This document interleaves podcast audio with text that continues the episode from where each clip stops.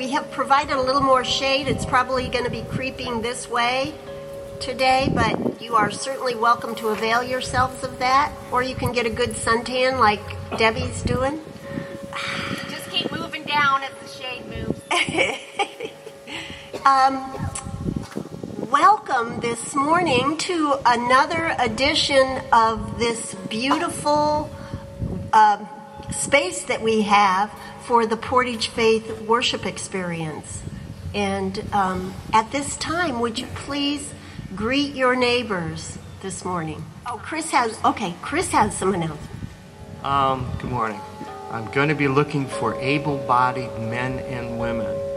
We got approximately 20,000 pounds of blue clay that was dropped off in the parking lot by the parsonage and we're going to need to get a tractor with a shovel to get it up toward the uh, pump house and then we got to fill in that big hole in the pump house whether we cut a hole in the side of the pump house or somehow to get it in there but we need to schedule that and get that done very soon. So anybody willing to help uh, please uh, get in touch with uh, chris. Thank you. All right. Well my announcement this morning is pretty exciting. Um, next week, we are having guests to join us. Um, Nelson and Windham churches, who are led by Sandra Greenberg, Sandy, are going to join us for worship out here next week, and Sandy will be preaching. So you get to hear someone besides me. Yay! Okay, you're not. Le- Come on. Yay! Yay! So I just want to. I just wanted to let you know that in advance, so that you could be wonderful hosts for our guests because it's always fun to have guests. I like guests. So um, we can make them welcome, and um, I think we'll have a really good time. Um, you'll really like Sandy, I think. She's funny and, and just sweet as can be, and I, I just think you'll really like her. So I don't know what she's going to talk about yet, but um, I'm sure it will be good, whatever it is. So let's just welcome them next week. Up there in the uh, offering area. Uh, we're taking up uh, for the next couple of weeks a love offering for Camp Asbury for for uh, the use of their facility. So uh, please make yourself a, or uh, avail yourself to that opportunity to show our appreciation to to the camp and help support them in their financial. They're in a financial issue just like a lot of businesses are. So. Um, find it in your heart, like for the next couple of weeks, to uh, contribute to that cause. Well, I guess if that's all everybody has, it's time to begin. So let's be um, in a prayerful attitude as we get to our Light of Christ reading this morning, which is from Matthew chapter 7, verses 15 to 20, and this is from the Common English Bible. Watch out for false prophets. They come to you dressed like sheep but inside they are vicious wolves. You will know them by their fruit. Do people get bunches of grapes from thorny weeds? Or do they get figs from thistles? In the same way, every good tree produces good fruit, and every rotten tree produces bad fruit. A good tree can't produce bad fruit, and a rotten tree can't produce good fruit. Every tree that doesn't produce good fruit is chopped down and thrown into the fire. Therefore, you will know them by their fruit. Let's pray. Dear Lord, we pray today to ask for your help. Help us to have the actions, words, and wisdom necessary to bear good fruit. May the things we think, the things we say, and the deeds we do show other people the love of Christ. Help us to be a force for good and a positive influence on others. In Jesus' name we pray. Amen.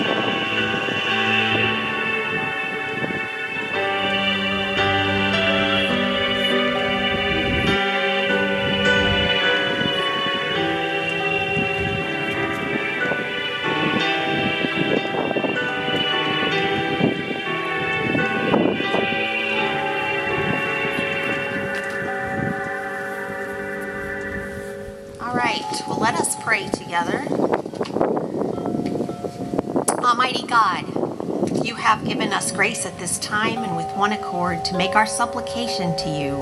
And you have promised through your well beloved Son that when two or three are gathered in his name, you will be in the midst of them. So we give you joyous thanks this morning for good weather and a breeze that plays the beautiful chimes and bells. That we have no mosquitoes to bother us because we have sun. So, you know, one problem at a time, Lord, thank you very much. Jackie and Baich want to praise you for being able to spend good time with family. Um, and, and we want to um, thank you, Lord, for, for moving people to take advantage of the uh, Bible, Vacation Bible School materials that, that we've sent out to do it differently this year, and that's always difficult. So thank you for helping people to use that and for responding.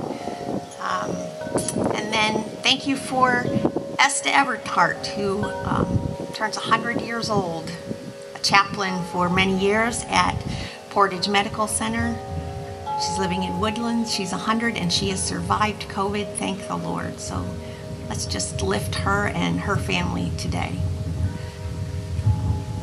And then, Lord, please take care of things that are bothering us, that are on our minds. Please uplift Jacob Nottingham.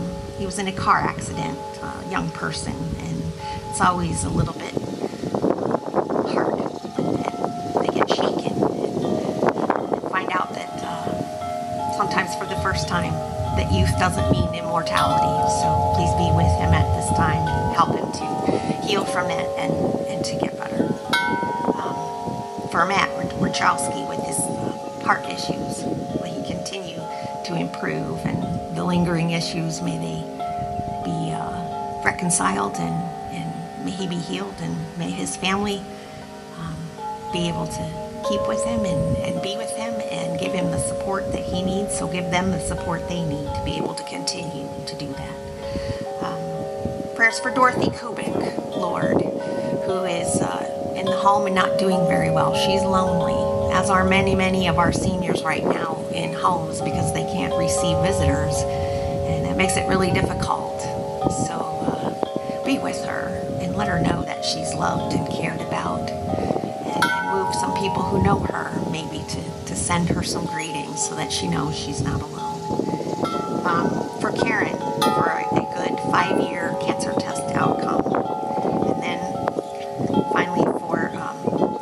Baich and for his kidney specialist, uh, that the specialist has discernment and is able to treat Baich the best way possible and to keep him well, and for Baich to have the patience and the fortitude to go through the treatment that he's going to have to go through, and for his wife and family to be able to support him in all of that and through the time that it takes. Um, it's always difficult when we have something chronically wrong with us, Lord. We know this, so be with all of us who have either ourselves or our, or our family with chronic issues. Be with us that we have the patience and the love and the fortitude to continue on and to be your people even amidst the struggle.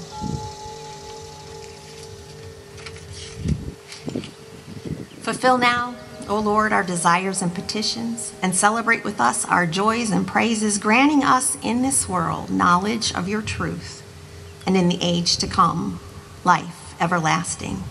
And now may we pray together the prayer that Jesus taught his disciples to pray, saying, Our Father, who art in heaven, hallowed be thy name.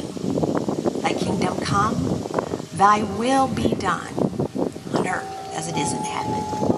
Give us this day our daily bread, and forgive us our trespasses, as we forgive those who trespass against us. And lead us not into temptation, but deliver us from evil. For thine is the kingdom, and the power, and the glory forever. Amen. I like to think of that as God's voice while we were praying.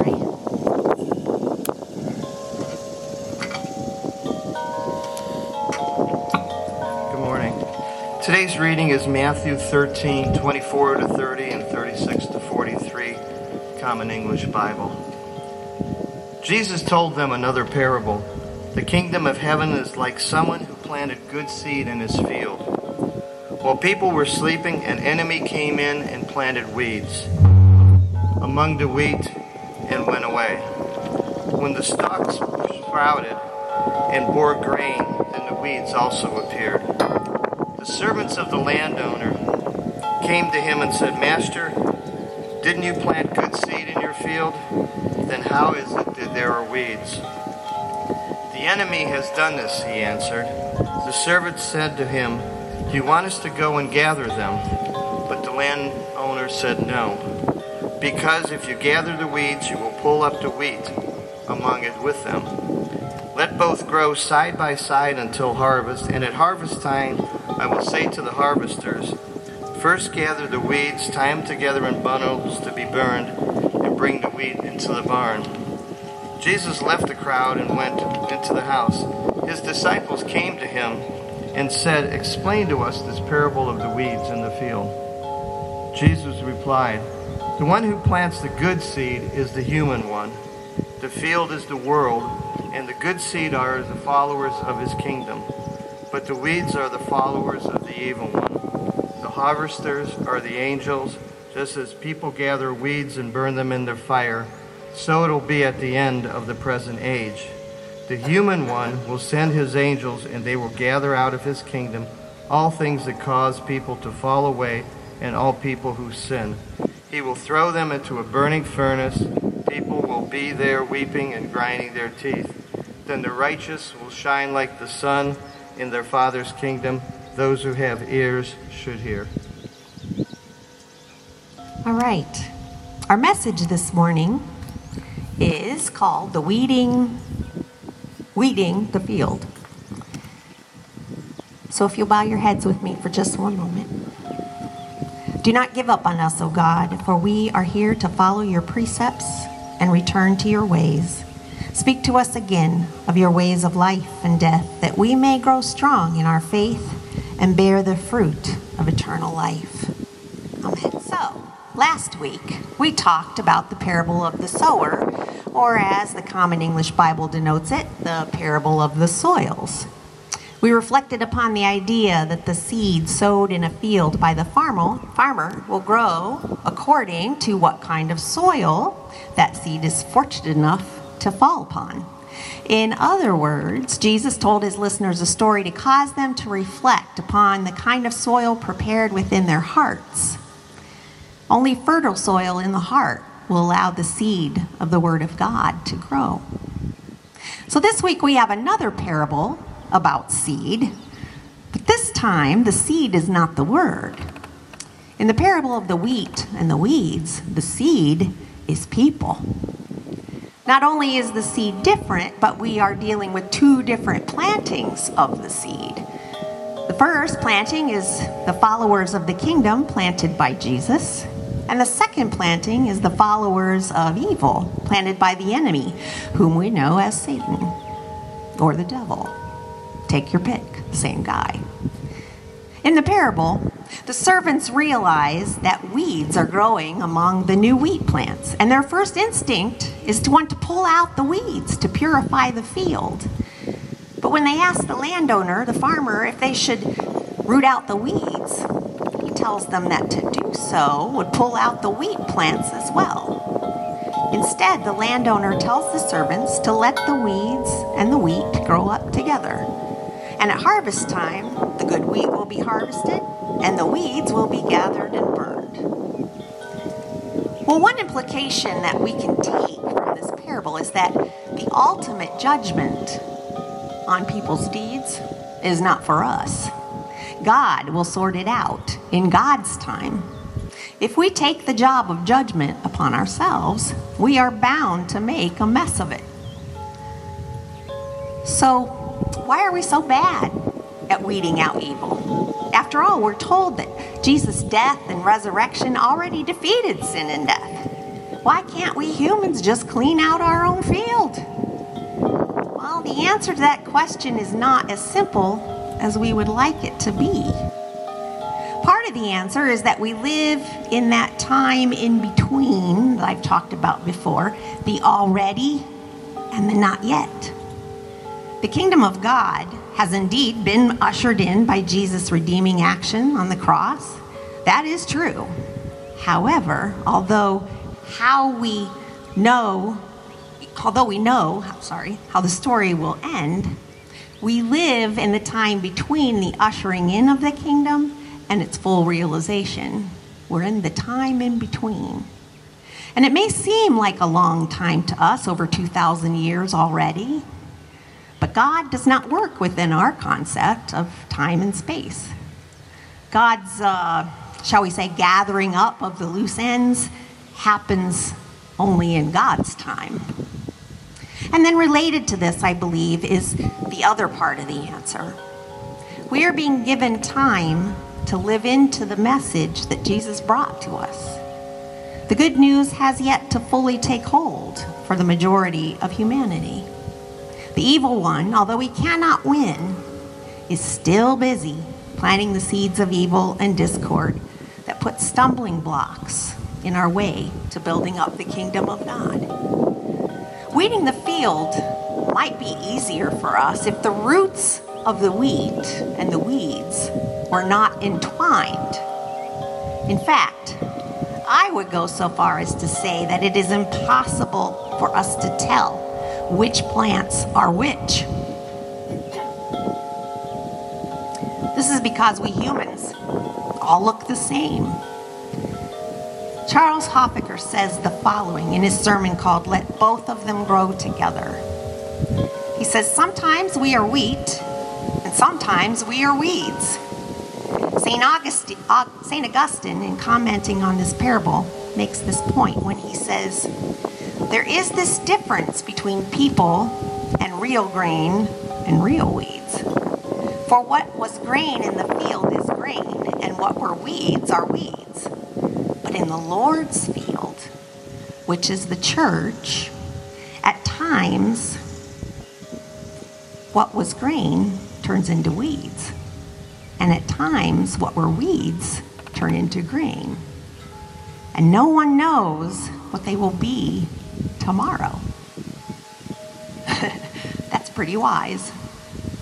Think about that for a minute. God gives us all amazing latitude to make choices, to do right, even to do wrong, to the point of inflicting grievous harm on others and on ourselves. And God does not pull people out of the mire of their mistakes by condemning them, but by forgiving them. It's a strange way to run the world. I tell you, and sometimes it seems scandalous. Often we would like the Lord to hurl thunderbolts, only at our enemies, of course. But the record indicates God works differently than that. Yes, indeed, God works differently than that. We have the freedom to make choices, and sometimes we make good ones, and sometimes we make bad ones. Some days we are the grain for the harvest, and some days we are weeds fit for the burning. God is not in the business of condemnation. Instead, God's business is forgiveness. We are fundamentally broken, and God knows this and loves us anyway. If God can love us despite our flaws and foibles, can we not do our best to love one another back to goodness? I don't mean that we go through life ignoring evil, far from it. Goodness begins with each of us. What we do matters. If we have heard and believed the good news of Jesus Christ, then we know the difference between love and hate, between violence and peace, between retribution and forgiveness. And further, we also know that none of us, including myself for sure, is perfect in this life. Justification doesn't bring perfection it just gives us insight into God's understanding of right and wrong. And our goal is to try our best to do right, knowing that sometimes we will still miss the mark. So, how can we judge others by weeding them out of the field when we might be the ones needed, needing weeding out tomorrow. It'll be an empty field pretty soon, I think. Course, knowing this does nothing to make our choices easier. Sorry, sorry about that. It doesn't. but sometimes doing the right thing will cause someone pain. For example, and this is an example of many I could have used, I made this up, but say that a boss discovers that her employee has a drug problem that is preventing him from doing his job adequately. The boss could just fire employee and let it go at that. She would probably even be justified by the rules of the working world in doing so. The efficiency of the workplace would be preserved, and the wayward employee would have got what he, quote unquote, deserved, according to most. The employee would definitely be feeling pain, not only by having a drug addiction, but also by having now no source of income. But is that the only choice the employer could make? Perhaps the employee could be guided to a counseling to counseling through a, a drug addiction program. Once the program was completed, perhaps the employee could be reinstated on the condition that he remain drug free and remain in treatment. It might not work, but then again, it might work. There would still be pain for the employee, and now there'd be a little added pain on the boss and the staff, but there would also be a chance at redemption and the preservation of livelihood.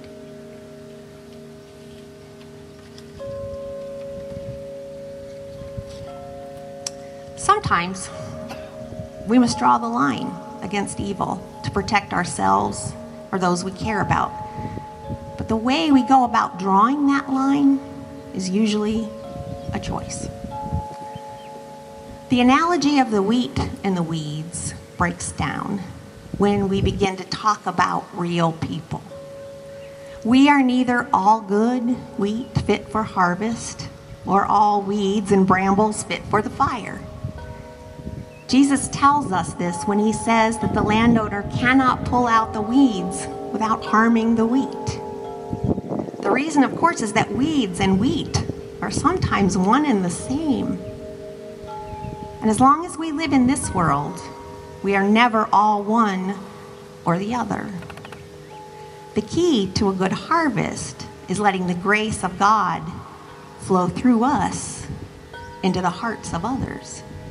1 John 4 16 and 17 puts it like this We have known and have believed the love that God has for us. God is love, and those who remain in love remain in God, and God remains in them.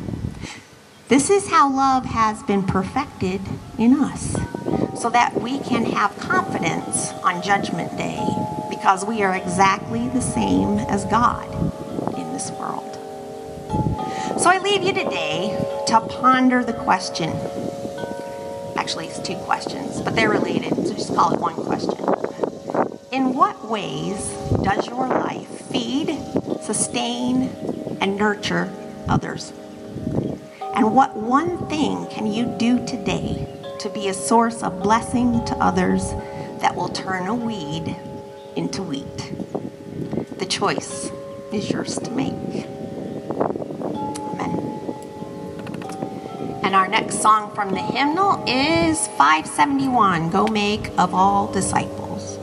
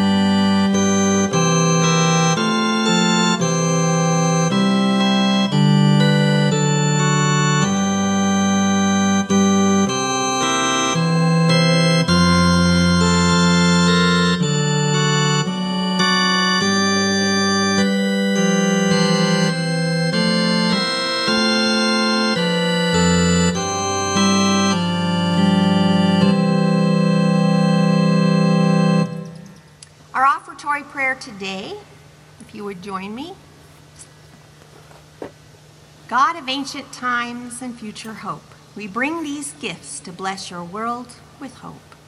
Please bless these gifts that they be a blessing to others, and bless us with patience and faith that we may bring hope to a hurting world. Amen.